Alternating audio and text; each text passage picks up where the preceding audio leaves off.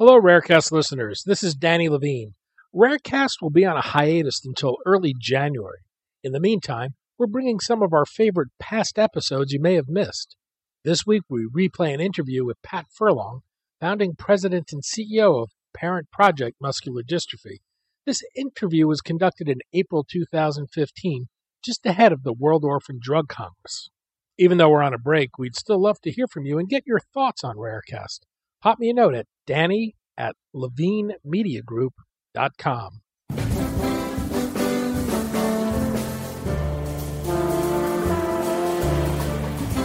I'm Daniel Levine, and this is Rarecast.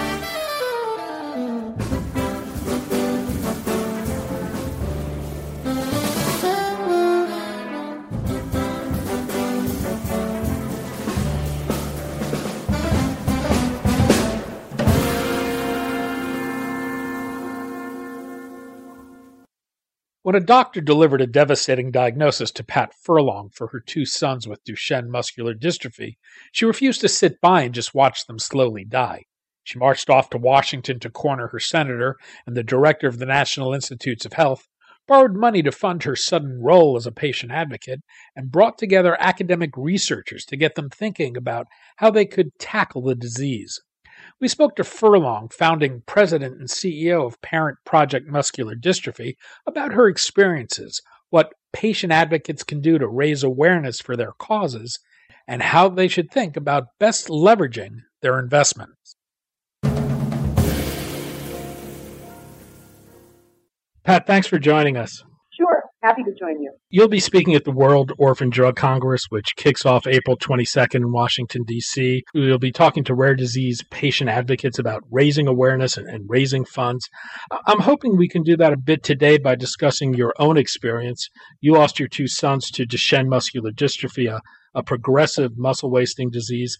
They were first diagnosed in 1984, and, and the doctor delivered a, a, a grim diagnosis for your sons. What were you told at the time?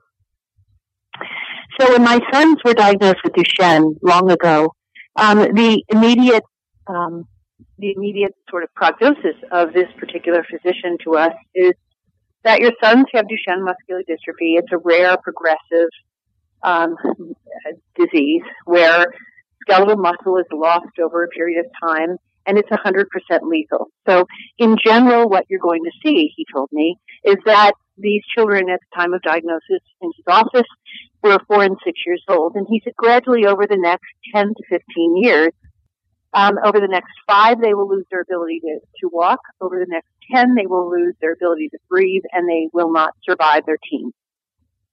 So that, that was, it certainly makes your day, um, different than it was supposed to be, right? So that was the diagnosis and the prognosis that he gave.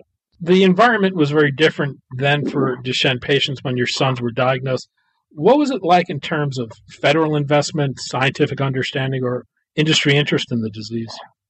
Well, when my sons were diagnosed, we, we didn't have a gene or a protein product at that moment. This was 1984.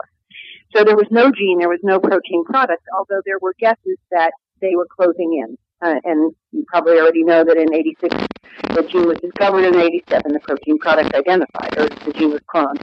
Um, but in 1984, there was no gene, there was no protein product, and probably within a week after my son's diagnosis, I flew to Washington to see my congressional representatives and said, so what are you doing in this space? Is what is Congress doing? And I went to the NIH as well and saw over the next um, years a succession of directors of the NIH, uh, such, such as Harold, Harold Varmus um, uh, and uh, Bernadine Healy, um, who were leading the NIH, and basically asked them those questions about so what are what are you doing? What are you thinking about this space? How are you thinking about this space? And what's the investment? Without exception, I received that we aren't thinking about this space, that rare disease is not on the map, that at that time you might recall there was a war on cancer. and that was where the investment of the National Institutes of Health would be focused. You, you, say this rather casually that with in a week of the diagnosis you were meeting with the director of the NIH. A little background uh, you, you, were a nurse by training, but I take it they looked at you as if you were a housewife from Ohio. How did you end up meeting with the director of the NIH? Well, so I think part of that is persistence, right? And part of that is not accepting the immediate, um, you'll have to talk to your assistant, you'll have to get a schedule, you'll have to do this. That was, that was not part of my, that was not part of my plan. So I continued to call, and when that didn't work, I went to my congressional, um, or the senator, and I can't even recall his name, in, in 1984, who represented me and said, I'm trying to get to the, the head of the NIH, and it doesn't appear to be resonating. So I then, as you might imagine, did get to the to the director of the NIH um, with a little bit of congressional help. Um, I also was referred to the Office of Rare Disease under the direction of Steve Groft. So I was um, at that time. Abby Meyers was working hard on the legislation called the Orphan Drug Act and associated legislation to really um, incentivize people to look at rare disease. And um, I signed on to her effort, though obviously didn't sign on personally in terms of supporting her, but but didn't have any role to play there in terms of I was trying to figure out where I was going. Um, but certainly supported the legislation, met with the directors of NIH, and was appalled to find out that the resources were mainly directed other in other places other than uh, this neuromuscular disease. You've used the term the creative use of outrage. What do you mean by that? So I think, I mean, you when someone you love is diagnosed with a life threatening, um, life limiting, debilitating illness, you're outraged. First of all, because you know, disease always comes as a surprise. I mean, I I, I don't know, but I, you know, I think if, even a, a smoker who smokes 25 years, if they're diagnosed with cancer, it's still unexpected, surprise, harmful, painful. And so when my sons were diagnosed, mean, we all have plans when we have children, and my plans were to watch them grow up. I'm I am a nurse by training. My husband is a physician, and and we had plans. You know, my sons wanted to be football players like their father. They wanted to follow his his experience at Notre Dame. So we had these plans in our head um, about how life would look. And when you get a devastating diagnosis that says you, you don't have to look any further, you're not even going to have your children around. You're you're outraged at no one really. I mean, who's the person to be outraged about or to, right? You you're just outraged and in pain and, and suffering and and wishing that you as a parent could do something that might change the predicted outcome. And so you can be outraged and you can be angry, right? And you can demonstrate that angry anger in a variety of ways. You can be angry at home, you can be angry to, to life, you can be just angry. And I worried that if that was if all I could do was be angry and demonstrate that to every person that I came across, that A, that wouldn't be productive, and B, that might really undermine the, the love of the family that we all had together. And C, it didn't help relationships because I, in my career, I've never seen anger work out very well with a parent or a patient that I took care of. So creative outrages going to, going to the NIH, creative outrages meeting with the director of the NIH and saying, you know, it doesn't appear that you're focused on this disease or even have a significant investment. I would like to understand why and, and what circumstances might change that." that. Is meeting with your senator or your House member and saying, this is important to me and I'm one of your constituents. And so the things that are important to me, if you want my vote, need to be important to you as well. And so together, how can we think this about this differently? Um, in, in this world now where Duchenne is in the pipe, with a robust pipeline, it's about meeting with the FDA and saying, you have a hard job. You know, you have to assess whether or not these drugs have make a meaningful difference. So I want you to understand what it's like to live with this disease. I want you to understand what it feels like day to day to come home to a child who's changing and losing strength. And I want you to weigh that caregiver preference, for instance, when we did benefit risk. I want to quantify it for you so that you can weigh that as you see these um, new drug applications cross your desk. So creative outrage is how do you Maybe it's maybe it's how do you make friends, um, and how do you create relationships and partnerships that recognize this urgent need, as well as get them on board with wanting to help them. And I haven't seen true anger and belligerence work productively. So maybe I'm wrong in that, but that's how I feel. Creative outrage is how do you bring someone on board to your way of thinking to understand the unmet need and to try to address it with you one of the things you did after your sons were diagnosed was was go to your local bank and borrow hundred thousand dollars. As I, I understand it, you, you signed papers with your without your husband's knowledge but used his signature. What, what were you thinking, and what were you hoping to do? Well, to be honest, um, I, I, in my older age, I've, I've, um, I've not become more conservative, but I, I think through things before I do them. I thought, first of all, we were going to have to have money, and I was going to have to have money because, in general, in our relationship, if we wanted to buy a car, for instance, that would cost money. That was a discussion. You know, we want to buy a car. Is it a Chevrolet or is it a Cadillac? Usually, was a Chevrolet, but um, you know, and we discussed how much that would be and how much it would impact. The same with when our daughters went to college. Big, big decisions about large houses, cars, uh, college were always discussed together. And I knew if I went to my husband and said, I'm going to borrow $100,000 because I want to cure the boy, right? He's in medicine, so it's not like he wasn't well versed, and it's not like he hadn't read all of the publications and all of the data that we had at the moment, which was not very much. So I don't think he would, in his in his knowledge and expertise, agree that $100,000 or any investment at that time was going to fix this. He also was looking at a future of a home that would have had to be modified or we would have to move in order to accommodate the loss of function. So, so that day when I borrowed $100,000, I didn't want to get into the argument of where is the greatest need or where will it be soon in the future.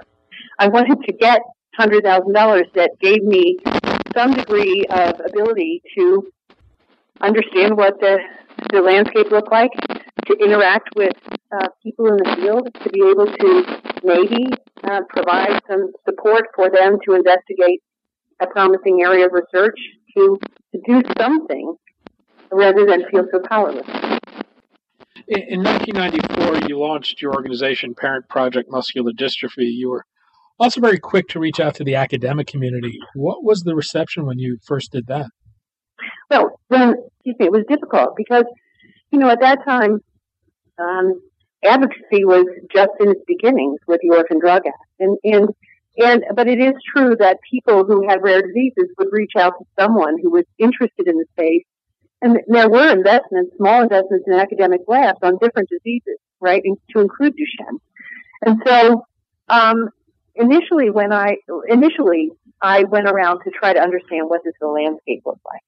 And I, I will honestly say to you, I went into clinics uh, and met with doctors and told them that I was a physician with patients with Duchenne because then, back then, you couldn't make an appointment at a clinic unless you were going as a patient, right?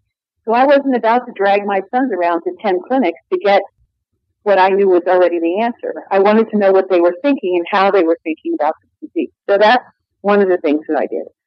The other thing is I went into laboratories and same thing. Uh, I, you know, I wasn't about to buy a laboratory, but I wanted to know from their perspective what what should be done here? If if you've got to write the rules, what do you think is important, and what's the state of the art? What do we know, and what don't we know, and what do we need to learn about this disease in order to be able to make a difference? So they, you know, they I went in again as a, a either a physician or a young postdoc looking for a job to try. I didn't want to be patted on the head or patronized like Mrs. Furlong. You know, nothing's going to happen. I already heard that story. I, I knew it. The story was um, well described by a physician who diagnosed my son. So I didn't need it again. I needed to know what's happening here. What do we know? What do we need to know? How well is this disease characterized? What do we know about the patient? Are they the same? Is every patient the same? They go off their feet at eight years old or nine years old. They die at 15. Is that what happens to every single patient or are there outliers? Where's the money? Who's giving it to you? Um, what do you do with that money? How do you use it? How do you think about it? What the, what, how, if you've got to change the disease, what would you do to do that? So, um, and then I went and uh, went to the University of Pittsburgh, met Eric Hoffman, and uh, we did a feasibility study on care because I this is my field of expertise, care, right? That's where I come from. And I said, you know, so one of the questions that I asked on diagnosis of my son was, for instance, my boys are flat-footed. So is that part and parcel of this disease? Are all boys with Duchenne flat-footed? And if so, um, or if not, in our case, this flat-footedness, would it help if we put arches under their feet? Would that help their accommodation for the weakness, or would that hinder the accommodation they've already made? That was one of my questions, right? So one of the physicians that I talked to about that said, who cares they're going off their feet? And I said to him, that isn't the question. The question is today, if I put arches under their feet, would that make them walk better, feel more comfortable, have less burden, or would that alter something that they've already accommodated for? Well, the answer is we don't know, right? We still don't know. So, but those are the simple kinds of questions in terms of care that I felt should be answered. In addition to the fact that, you know, way back then, how, how do we know will non-invasive ventilation help them? Can we assist their breathing when it becomes difficult? Can we help with it? So I did a feasibility study, spent $50,000 at the University of Pittsburgh with Henry Wessel to do a feasibility study to say what, what does care look like? So if we're going to be consistent about something, what are we telling patients in terms of consistent care? What's best practice? Well, the feasibility study was there was no best practice back then. And so as we lobbied Congress and the MD Care Act was passed, that was built into that, that law that we had to have standards of care. So it's that. And as a parent, that's what I was asking. Practical questions were how do I make today better? Is there something I can do to give them more years, more time with me, with our family? Is there something I can do to make them more comfortable, less have less burden of those muscles that are already struggling? And what can I do to invest in this field to drive it, to make it better, to make people think differently, to incentivize companies to to try to get their so those are the questions I asked. I ran around on that hundred thousand dollars. Well, some of them I didn't ask them because industry wasn't even thinking about rare disease in 1984. So my questions evolved over time. But that's what I wanted to know. What does the field look like? Right? Because when you're, at least in my case, when, when I was, when my boys were diagnosed, my first thought was, you know, how hard can this be? Let's just fix it. Right? And then when the gene and the protein product where I, gene was cloned and the protein product identified, I thought, well, how hard can it be? Well, I can tell you all these years later, it's pretty hard. There are a lot of complexities here, um, and, and I would suspect most diseases fall into this range. So there are things we can do, and so I began. So then I started by gathering the, gathering those investigators together um, in a meeting and said, so collectively, what do you need? what would happen? What is one baby step we could take? And they collectively agreed that having a center of excellence in Duchenne muscular dystrophy with a critical mass of people, investigators who are working in the space would really set a good stage for progress. So well, let me ask you about that, that, meeting. You you were trying to do this, and I think it was Hoffman who challenged you by asking you what incentive researchers would have to come. And at that point, there was a an issue of Time magazine yeah, with, uh, and French Anderson was on the front of that Time magazine. French Anderson and Francis Collins did the first gene therapy experiment um, on the SCID or severe combined immune deficiency disease, and so they did that first experiment. And um, in doing, they were at, they were on the front of Time magazine. So I I was in Eric's office and I pointed to, to that and said, "Oh, they're coming." And he said, "No, they're not." I said, "No, no, no, they're." So, um, how, how, did you make that happen? I take it it was a bold-faced lie at the time you said it. It was a bold-faced lie. It was a bold-faced lie. Um, but I figured I'd rather say I'm sorry I lied than say, okay, it'll never happen. So I flew out to USC. I sat in front of Dr. Um, uh, French Anderson's office, met with his assistant, and said to her very honestly, I just lied about you. I need your help. I need you to come to a meeting and say that, that you know something about this because it's the only way. And he came to that first meeting. It was held in Canada. And um, it was held in Canada because we had been working in the United States with um, a scientist on myoblast transfer, which is me seeking out magic. And um, he wasn't very accommodating to, he wasn't us to just give him money, which I learned, I learned the hard way that he wasn't a solid scientist. I learned it from Eric and lots of others, but I also learned it on my own. So we held it in Canada, um, in London, Ontario, Canada. I flew out to USC, begged French Anderson to come uh, through his assistant. He agreed. He walked up the center of the aisle uh, of the of the little room that we were in. We had, I think, about 30 of the lead investigators there, and he said, "I'm going to cure this disease in 18 months." I thought they were all going to have a heart attack and walk out of the room, and they didn't. They started having discussions about what it would take. One of them was creating a center of excellence. And with that, we took a business plan. We had a business plan. Uh, one of the other things you've done is really uh, early on bring other patients or the parents of other patients together with these researchers. What impact did that have? I think it has a great deal of impact, and I'll tell you why. Um, first of all, if if I was the only patient to talk to these people, that's one voice, right, and one experience. So all parents deserve to have their voice heard and deserve to be validated. That would be the first thing. The second thing is, is we learn, right? We learn about the scientific process. We learn about, because when you get a diagnosis, you kind of want a one, you know, you want to bet on a horse and the horse wins and then you go back to the life you expected. But we know that's not how it works. So if that's not how it works, then we need to learn how it works. And so I think this meeting with um, leads in the field, investigators and, and clinicians, academics and clinicians, and bringing the patients to them in a, in a way that's not under the sort of clinical care realm that is in an informal learning environment is important both for both parties. One is the patients understand the complexity. The patients also or the caregivers can ask the hard questions without and get expect an answer, and they do in clinic as well. But we can answer ask corrective questions. We can learn. They can learn. They can learn what it's like to live with this disease, what our priorities are, maybe different or the same as theirs. We, as patients, learn about the complexities and about what, if an experiment fails, why it fails. We learn about we learn about drug development. We learn about how they assess targets, how they validate targets, what mouse model is important, why the age matters, why how you test that model, well, how you analyze the tissue. So we learn along the way that it's not a matter of giving aspirin to a mouse and the mouse looks better and saying, well, there you go.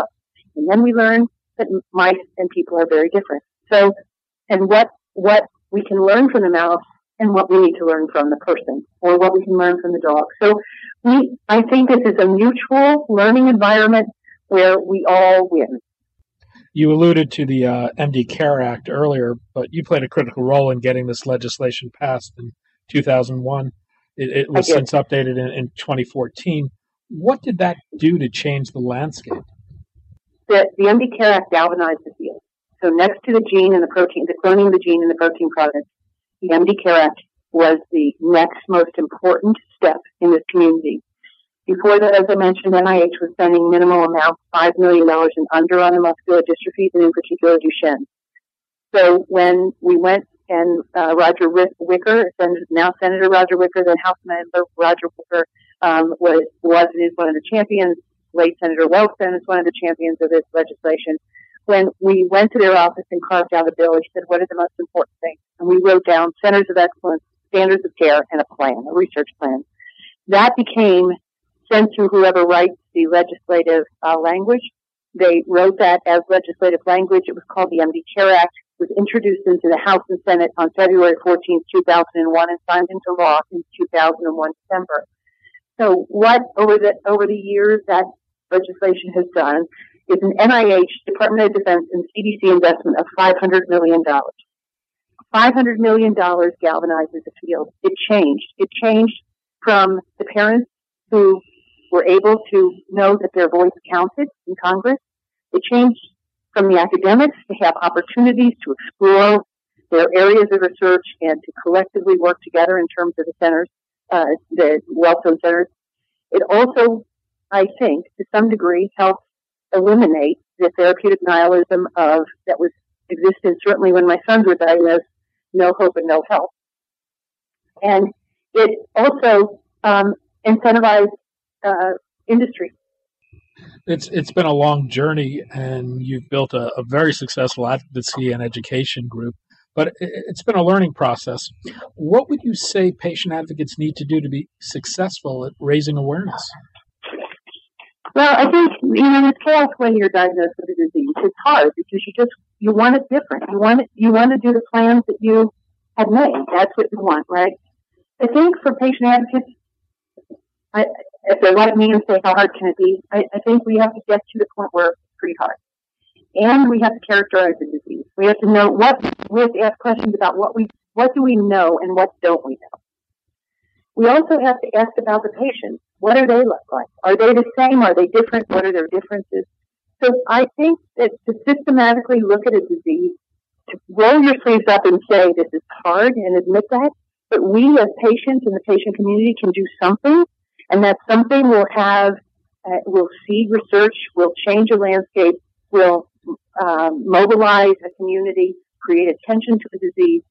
That's how you change a landscape. And then you learn along the way. You learn along the way. And I think we all have to acknowledge there's a great deal to learn, but we can learn it together and we can seek ways together to be able to accelerate um, this research and, and certainly drive therapy. Uh, you, you, also learned early on that bake sales weren't going to carry you. What what have you learned about fundraising, and, and what scale do advocates need to think about? How can they best target their dollars? Well, I mean, I think as so in any disease, you can you can make money, right? And you you do fundraising, grassroots fundraising, in all sorts of ways that are successful. I think what we all have to look at is how do you leverage the dollars? Because if we think the current the current um, guesstimate of of trying to drive a therapy to to deliver a drug, it depends on who you talk to, but it's you know it's hundreds of millions, if not a billion dollars. So I think uh, if we begin to invest in a strategic way about, and even in the non-sexy things, right? So how do you characterize the disease? Sometimes that's not very sexy. Care, that doesn't feel very sexy either. But if you can to your population, or, or, or if you're doing trials, and care is highly variable, then you have a confounding variable. So you need to invest in making sure care care is consistent throughout. And and so that might mean making a network of sites. That might mean three sites, depending on the size of disease, that are doing consistent delivering consistent care. That might mean biomarkers to understand what causes variability. So there's sexy. The sexy thing is I invested with ABC company and they're going to do whatever. But along the way, for their trial to be successful, there are non-sexy things that need to be addressed and considered really important if you're going to get to the next step. So I think it's about working with others. It's about leveraging money. It's about making the case. It's about really creating an environment that there's interest and, and exploration of your disease. Pat Furlong, founding president and CEO of Parent Project Muscular Dystrophy and one of the keynote speakers at this year's World Orphan Drug Congress USA in Washington, D.C., starting April 22nd. Pat, thanks so much for your time today. You're welcome. Thank you. Thanks for listening. For more information about rare disease and to connect to the rare disease community, go to globalgenes.org. To keep up on the latest news and trends affecting the rare disease community, be sure to visit raredaily.org. You can subscribe to the Rarecast RSS feed through raredaily.org or through SoundCloud, iTunes, Stitcher, or your preferred podcast manager. The Rarecast is produced for Global Genes by the Levine Media Group. You can also find our podcast, The Bio Report, on these popular podcast sites. Our theme music is composed by Jonah Levine and performed by the Jonah Levine Collective. We'd love to hear from you. Drop us a note at danny at levinemediagroup.com.